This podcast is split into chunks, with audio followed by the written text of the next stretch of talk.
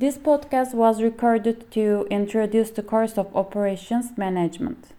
Operation Management course is an elective course and the objective of this course is to give, give a knowledge uh, students about a global look at the field of operations and supply chain management. The course content includes operations management, operations strategies, supply chain management, inventory management, MRP, and ERP. With this course, student, uh, we, students will gain an international perspective on operations management and they will learn the importance of operations management in the supply chain context.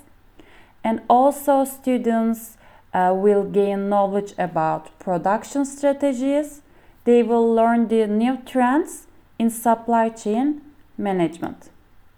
The topics of uh, this course uh, are about introduction to operations management, operations and productivity, operations strategies, design of goods and services, process and product strategy, location and layout strategies, logistics and operation management, supply chain operations management, inventory management, aggregate planning, MRP1, MPR2, ERP, just in time and lean production systems, global supply chain management, and future trends in operations and supply chain management.